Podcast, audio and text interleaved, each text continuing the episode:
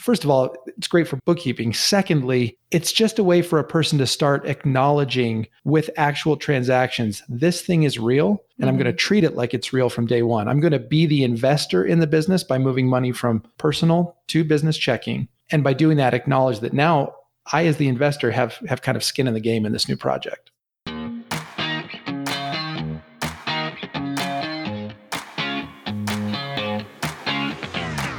We became entrepreneurs because, more than anything, we want freedom.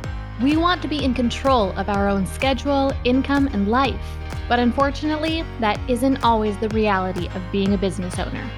I'm Gillian Perkins, and I'm on a mission to take back entrepreneurship for what it's supposed to be. In every episode, I'll share with you how to get the most out of every hour you work, so that you can work less and earn more. Let's get to it. Hey everyone, and welcome back to the podcast. Today I'm talking to Mark Butler, the founder of Let's Do the Books. So Mark has spent the last seven years as the money guy for six, seven, and eight-figure coaching businesses. His newest project is called Let's Do the Books, which is a friendly bookkeeping service for coaches and creators who want perfect business financials without confusing software or expensive accountants who don't understand online businesses. I know that this is a situation that a lot of the listeners of this show are in themselves. So I'm really excited to be introducing Mark to you guys and to be sharing his knowledge with you today. Hi there, Mark, and welcome to the show. Hi, Gillian. Thanks for having me. I'm excited to be here. Yeah, thank you so much for taking the time. I'm really looking forward to learning more about just some of the basics as far as bookkeeping and financials go that every entrepreneur really should understand, because I know that, like I mentioned, a lot of the listeners are DIYing their finances, doing their own bookkeeping, um, and it can be a little bit stressful to do that, especially when you don't really know what maybe you don't know. Mm-hmm. So before we get into any of that, though, I just have a question for you about the work that you do. Um, mm-hmm. As I read in your bio, you have worked with eight-figure coaching businesses. And I'm really mm-hmm. curious, what is the business model of an eight-figure coaching business? Uh, that specific business was a, uh, a higher ticket membership that led to a an even higher ticket certification. I see. Okay. So it's more, it's not at all one-on-one coaching. It's a one-to-many group coaching, sort of yeah. like a, a high-ticket mastermind almost. Yeah. Although she doesn't really do masterminds. So, but you're right. It is, the whole business is one-to-many at this point. There's no one-to-one aspect of it anymore.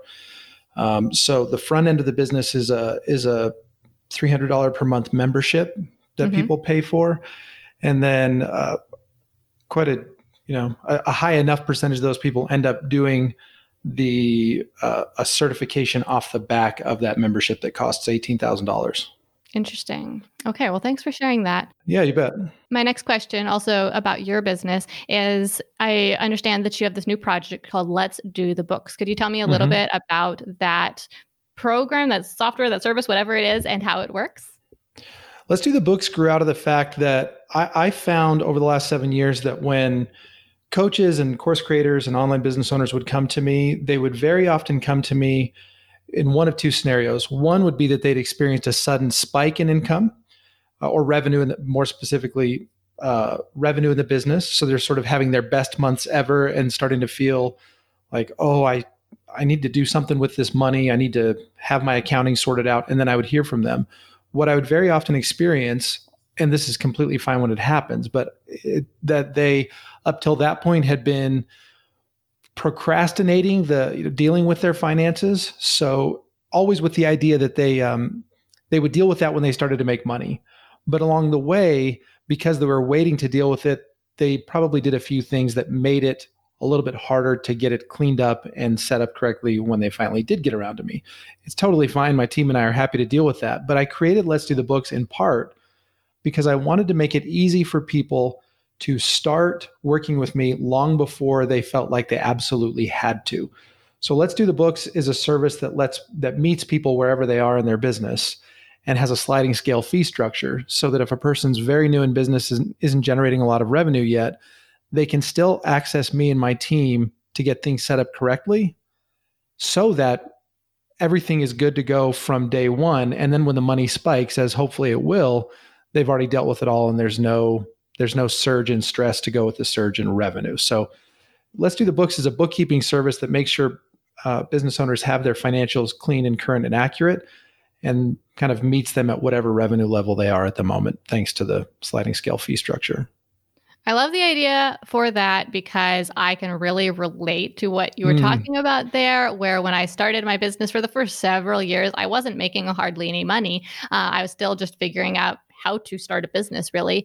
And yeah. so I certainly was not in a position to hire a bookkeeper myself um, because there wasn't really anything to manage. But as I started making a little bit more money and a little bit more money, things got messier and messier. And I didn't know what I didn't know, but I also, I, I just knew I still wasn't ready to really hire a bookkeeper.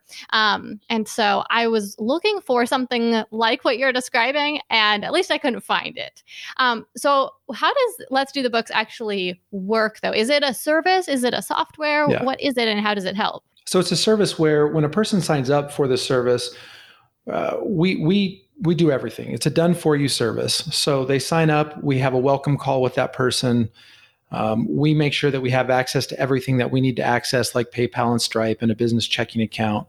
And then from that day forward, we pull all their, their business transactions into our, our financial software that we use so that they have up to the minute or up to the week at the very latest reports on their business finances. So we take care of everything with the exception of once a month, we email our clients and say, hey, we have questions about these few transactions.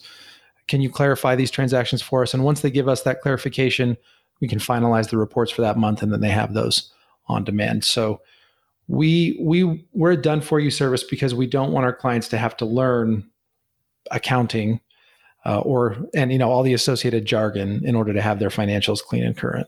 Well, I wish something like that had existed when I was starting my business. That sounds I'm really, really helpful. I'm really glad to hear that. I'm sorry that you didn't have it, but I'm glad it exists now.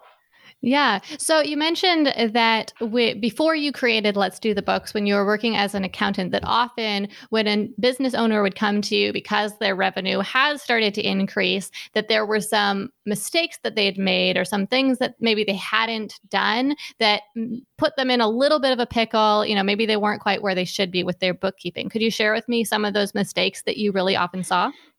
There's one biggest one. And the biggest one is, I, I hate to even call it a mistake because it's more just a person not real. It's like you said earlier, it's them not knowing what they don't know. Uh, and it's the simple act of separating their business finances from their personal finances. So very often new business owners, when they're getting started, there's a there's an element of wondering whether this is all going to work out anyway. So if I'm not totally sure it's going to work out, why would I get a dedicated business checking account? Why would I get a dedicated business credit card? And then why would I only run my business transactions through those accounts?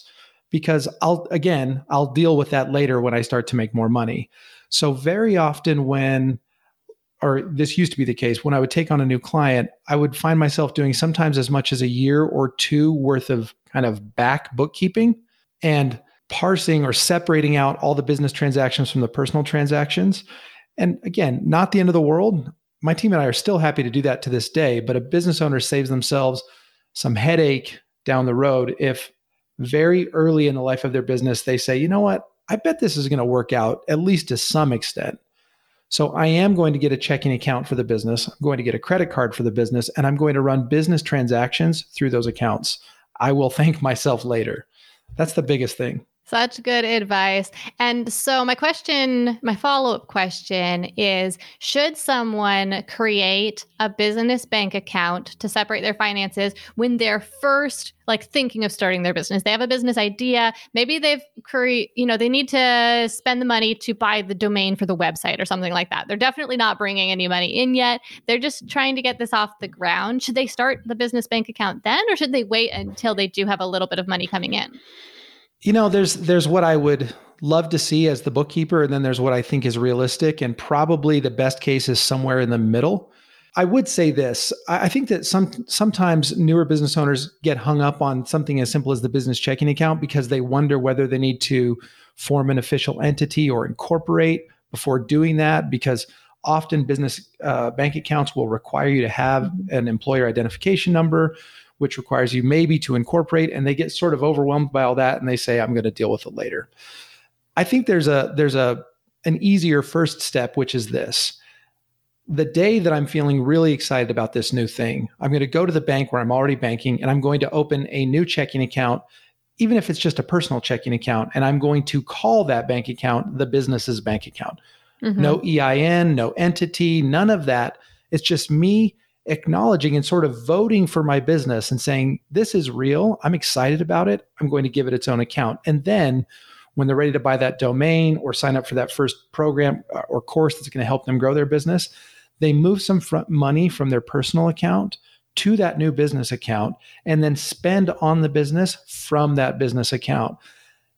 First of all, it's great for bookkeep- bookkeeping. Secondly, it's just a way for a person to start acknowledging with actual transactions, this thing is real, and mm-hmm. I'm going to treat it like it's real from day one. I'm going to be the investor in the business by moving money from personal to business checking.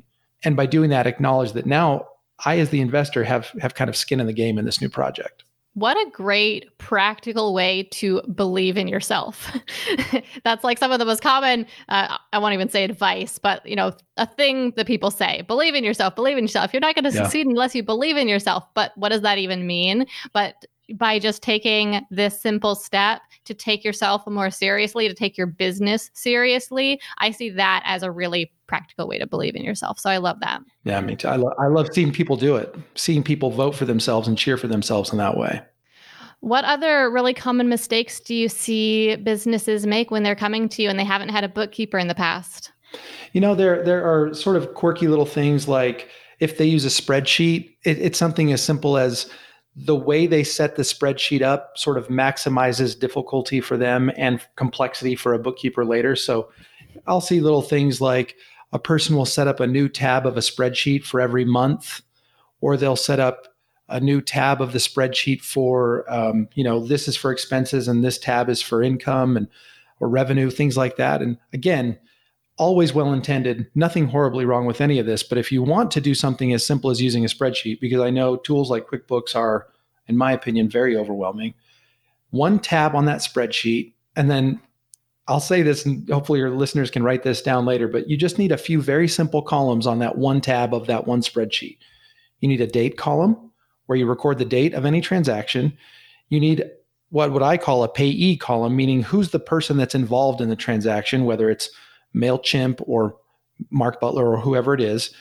You need a little category column, or even simpler than that, you just have a note column where you put a note about what the money did. It paid mm-hmm. for software, or it paid for coaching, or whatever. And then you need an amount column. And if the amount, if the money left you, the amount will be negative. And if the money came to you, the, the amount will be positive. That's it. That's if you just sort of keep a running log of your transactions with those columns. At the end of the year, when it's time to do your taxes, if you were to give your tax pro that spreadsheet, they'd probably be shocked and and thrilled, because that would be so much simpler and easier for them to use than what they're accustomed to seeing, which is probably, you know, like a stack or like a shoebox full of receipts or something, you know. If you want to use a little spreadsheet, just keep it simple. It doesn't need to be anything too complex. I love how simple that is. And it's a step more than what I did when I started. Like I had that shoebox of receipts, you know, with a lot of receipts missing even. Yes. Um, so yeah, I love how simple you're making this. It, and it's also would take so little time to set that up or to maintain that. It is. It is, you know, in, in, many new businesses, including some of the businesses that that sign up for Let's Do the Books because they just want to outsource this. You know, we'll see fewer than ten transactions per month in some of these businesses. And if you have fewer than trans- ten transactions per month, and if you don't want to use a service like Let's Do the Books, it really will only take you ten, maybe fifteen, twenty minutes a month to log your business transactions in that simple spreadsheet and, and then just be done with it. So mm-hmm. keep it simple, and then you're more likely to actually stick with it. Yeah. And not only is that obviously going to make your finances a lot more organized, but just the peace of mind that's going to give you that you yes. understand and you know what's going on, that alone would be worth so much more time than the ten or fifteen minutes you'd spend on that. And of yeah. course, like just setting up a simple spreadsheet like this is completely free. Yes, it is. You just use a Google sheet or an Excel sheet and you're, you're going to be good to go. One of the toughest parts about being an entrepreneur is that your income can fluctuate a lot from one month to the next. This can make it tough to plan and budget, and it can also cause a lot of stress. But what if you could accurately predict how much your business would bring in each month, or even for the next year? How much easier would that make things for you? Well, I want to teach you exactly how to do just that, how to predict your profits for the next year. Just head to gillian perkins dot com slash predict dash your dash profits to sign up now for the free workshop. It's just twenty minutes long, but it will teach you a valuable lesson about how to thrive as you continue to grow your business. Again, that's gillian perkins dot com slash predict dash your dash profits, or simply click the link in the show notes to sign up now.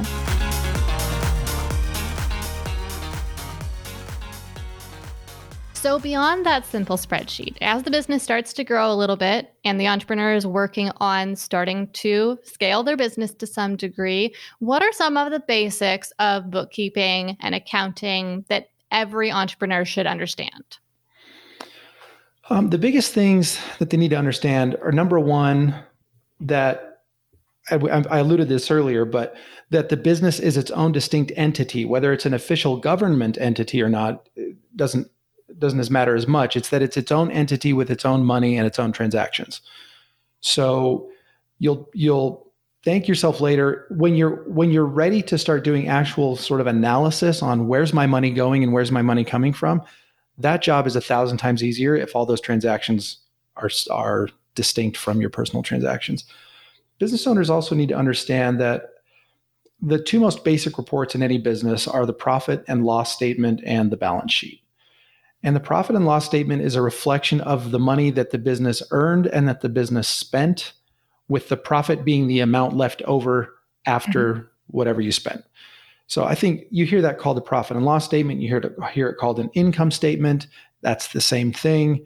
It's just acknowledging here's here's what the business earned, here's what it spent, and here's what's left over. Now, the big confusion uh, confusion here for people, Gillian, is especially for solo operators like you know, our audiences tend to be, is when I take money out of the business, is that a business expense? Does that impact mm-hmm. my profit and loss statement? And the answer is probably no. And that's very confusing to a lot of people because they think, if I'm paying myself this money, how is that not a business expense? Have you ever come across that confusion in any of your your audience or, or yourself? Yeah, I was definitely confused about that at first. And I, I figured it out, and now mine is mine falls into that maybe category, you know, right. the the yes category, in fact. So so walk us through why that is. So what happens is, if we go back to what we talked about a few minutes ago, where we said, I, I would love to see you as the investor in your business, when you're ready to spend before the business is making money, you put money into the business account. That's you making a contribution to the business. The business didn't earn any money when you did that.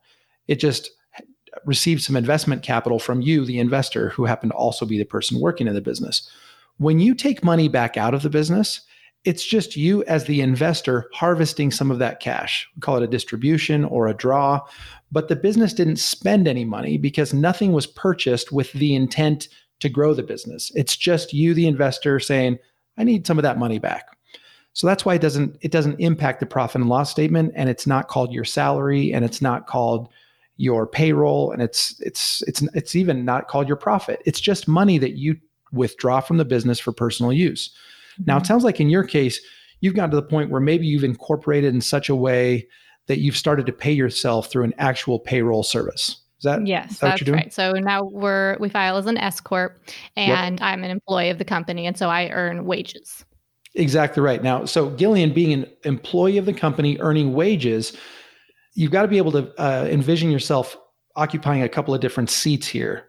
You are the investor who occasionally puts mm-hmm. money into the business so that it can um, it can function. You're the investor who occasionally harvests cash. That's the stuff that doesn't hit the profit and loss statement. But when you are the employee of the of the business and the business is paying you to help it grow and succeed, you're earning a wage. That is the business expense. And the way we identify that money, so it's obviously an, a business expense, is that we process those payments through an actual payroll service like A D P or like Gusto. You get an actual direct deposit into your bank account. You get a W two. Those are business expenses. So in Gillian's case, everybody, at this point, she is the investor who can occasionally take cash out of her business. That's not wages or salary, and it doesn't impact the profit and loss. but she's also the employee who gets a regular paycheck from the business, which does impact the profit and loss. That way, Gillian's in a position that when she looks at her profit and loss statement and she sees her wages on it, she can say, oh, maybe I want to pay somebody else to do some of these things that I'm currently being paid to do, and I can get a different employee to do it. Then my profit increases, my ability to take more cash out of the business increases, but my actual work goes down. So that's a big confusion for people, is what's the difference between the business profit and the money I take from the business and my actual sort of wages or payroll. So if anyone's wondering if the money that they've taken out of the business should be on their profit and loss, the answer is no. You'll know if you're paying yourself wages. Exactly right. And usually, this was probably your experience. It was also mine, you know, all those years ago. When your business is, is producing enough cash that the amount that you're taking from it exceeds a certain level, and I'm not going to give the level because I want you to talk to an actual tax pro, your tax pro will say, you know, I think it's time for us to look at restructuring you so that you can pay yourself a wage and get the benefits of that, that tax benefits that come with paying yourself that wage, and also sort of legitimize the whole thing. Your tax pro will let you know. Uh, in the meantime, when you're taking cash out of the business, it's not your salary, it's not your wage, it's just money that you're taking out of the business. So you mentioned a little bit ago that there are two primary um, financial reports that people mm-hmm. should be aware of. One was profit and loss, and the other was?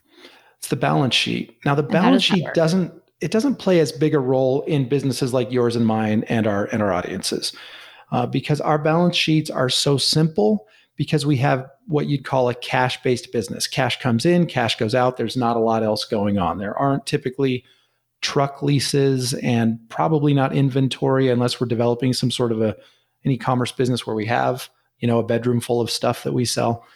Uh, but in course businesses and in coaching businesses, the balance sheet mostly just looks like the money coming in and the mo- money going out, and it keeps track of the different accounts in the business. So business checking, business credit card, and then it also keeps track of a of a an area of the business called owner equity. Now, this is again a part that can kind of get confusing for people, but owner equity ends up being a representation of how much money you have contributed to the business as an investor and how much money you've taken back out of it, how much money you've harvested. So you remember earlier we said, when I'm just taking money out of my business and it's not through a wage, a payroll service or as an actual wage, I'm taking that money out of the business. That's actually reflected on the balance sheet. The balance sheet is saying, okay, Gillian has put, we're going to use random big numbers here. Gillian has contributed one hundred thousand dollars to her business, and then she's taken back out of it eighty thousand dollars. So on her balance sheet, there would be a line called owner equity that would have twenty thousand dollars on it. And that would be a representation of where do you stand in terms of your investment in the business. Now, this is a big simplification, but the reason I, I like to point it out to people is that sometimes they might think, well, I'm able to pay myself as much as I've ever been paying myself. You know, I'm I'm really getting a lot of cash out of the business, even though my sales have gone down, for example. And I'll say, well, let's peek at the balance sheet. And what we might see is that on the balance sheet, we're seeing debt balances grow. We might see that last year you had total debt balances at the end of the year of, say, ten thousand dollars, and this year it's fifty thousand dollars. What you've been doing is you've been subsidizing your own income with increased debt, for example. And so the balance sheet can kind of be the canary in the in the coal mine that tells us, well, what's really going on in the business? Is the business, is its equity and is its cash growing over time? Is it shrinking over time? Is the debt shrinking over time or growing over time? The balance sheet clues us into what's going on there. Would it be accurate to say that the balance sheet describes how much is in the business at any given point in time? Yes, and what has also come into the business and gone out from the business in the past. It kind of captures all of the above. So my experience being the C F O for all these online businesses that is that we don't often really have to refer to the balance sheet because we don't have complex things like leases and inventory and that sort of mess. We're mostly dealing with the profit and loss and with our cash flow plans to decide how the business is doing. So the balance sheet is something that once our business gets to a certain size, the tax pro requires it because the law requires it. But it's not something we as owners use a whole lot in our day-to-day thinking. Mm-hmm. Yeah, for a business that isn't selling that isn't buying inventory and selling inventory. It's so simple that it can almost be confusing because it's so simple. Yes. What, like, what is this even describing? Exactly. So for the sake of understanding it better, could you give us a quick example of how it works for a business that has inventory? So it's a really good question, because in businesses that carry inventory, you get this weird situation where when I buy inventory, it's logical to me as the owner that that would be a business expense, because I would think, I don't have that cash anymore, but now I have all these items sitting in my spare bedroom. I spent the money and that, that money is gone. Therefore, it's an expense.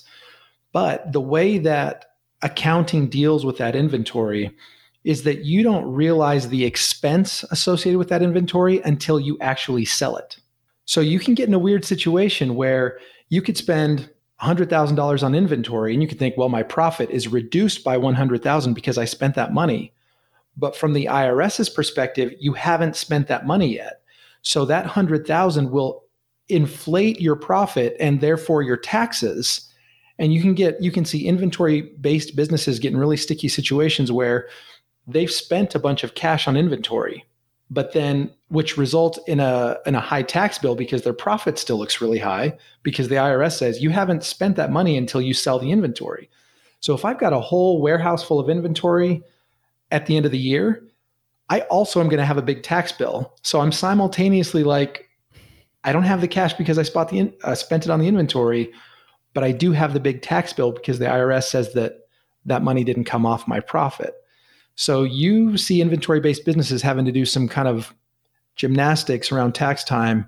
Sometimes they have to dump inventory. Sometimes they have to do other weird stuff because inventory plays different from a tax perspective. Uh, it's one of the beauties of having a course business or a coaching business or any other online business that doesn't deal with inventory, because money out is typically an expense. Money in is is revenue, and the difference between those is your profit, which helps you guess at what your taxes are going to be, and you're not going to be caught off guard by that. Well, I'm glad to know that I'm in the right business. I'm glad for you, the additional confirmation. You, you really, really are. I used to run a local business, and I didn't run into that problem, but there were so many other aspects of running a local business, mm. um, carrying some inventory, but just like the overhead of running a local business that caused me so much more stress that I felt like I didn't really get to enjoy all the, all the supposed perks of working for yourself. So, mm-hmm. um, yep. so now I know even more reasons why I'm glad I run yeah. the business that I do. Yep.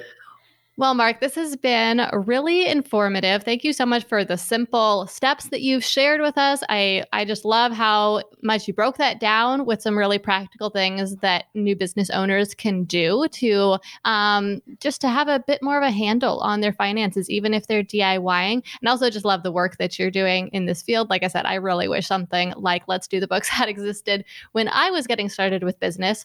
If someone wants to learn more about Let's Do the Books um, and maybe work with you there, how can they do that? Just go to lets do the books dot com. There's a an introduction to the service there on that on that site, and also the opportunity to sign up for a quick consultation with me if you're wondering whether you're in a uh, spot where you'd benefit from our service. So lets do the books dot com is the best place to find us. Perfect. Well, thank you so much, Mark, for taking the time to be here on the show today and for everything that you've taught us. Thank you very much for having me. All right, well, that is everything for today. Thank you so much for joining me for today's episode. If you found this episode helpful and you would like to participate live in future recording sessions, then be sure to visit startup society dot com slash podcast to learn more about all the benefits of membership and apply to join. And finally, it would be a big help if you left Work Less, Earn More a review on Apple Podcasts. Not only will this help us reach more people, but it's also going to give you the chance to potentially win a twelve-month membership to Startup Society. All you need to do to enter is post your review on Apple Podcasts, then email a screenshot to contact at gillian perkins dot com. Thanks again so much for listening. Now let's wrap this up. I'm Gillian Perkins, and until next week, stay focused and take action.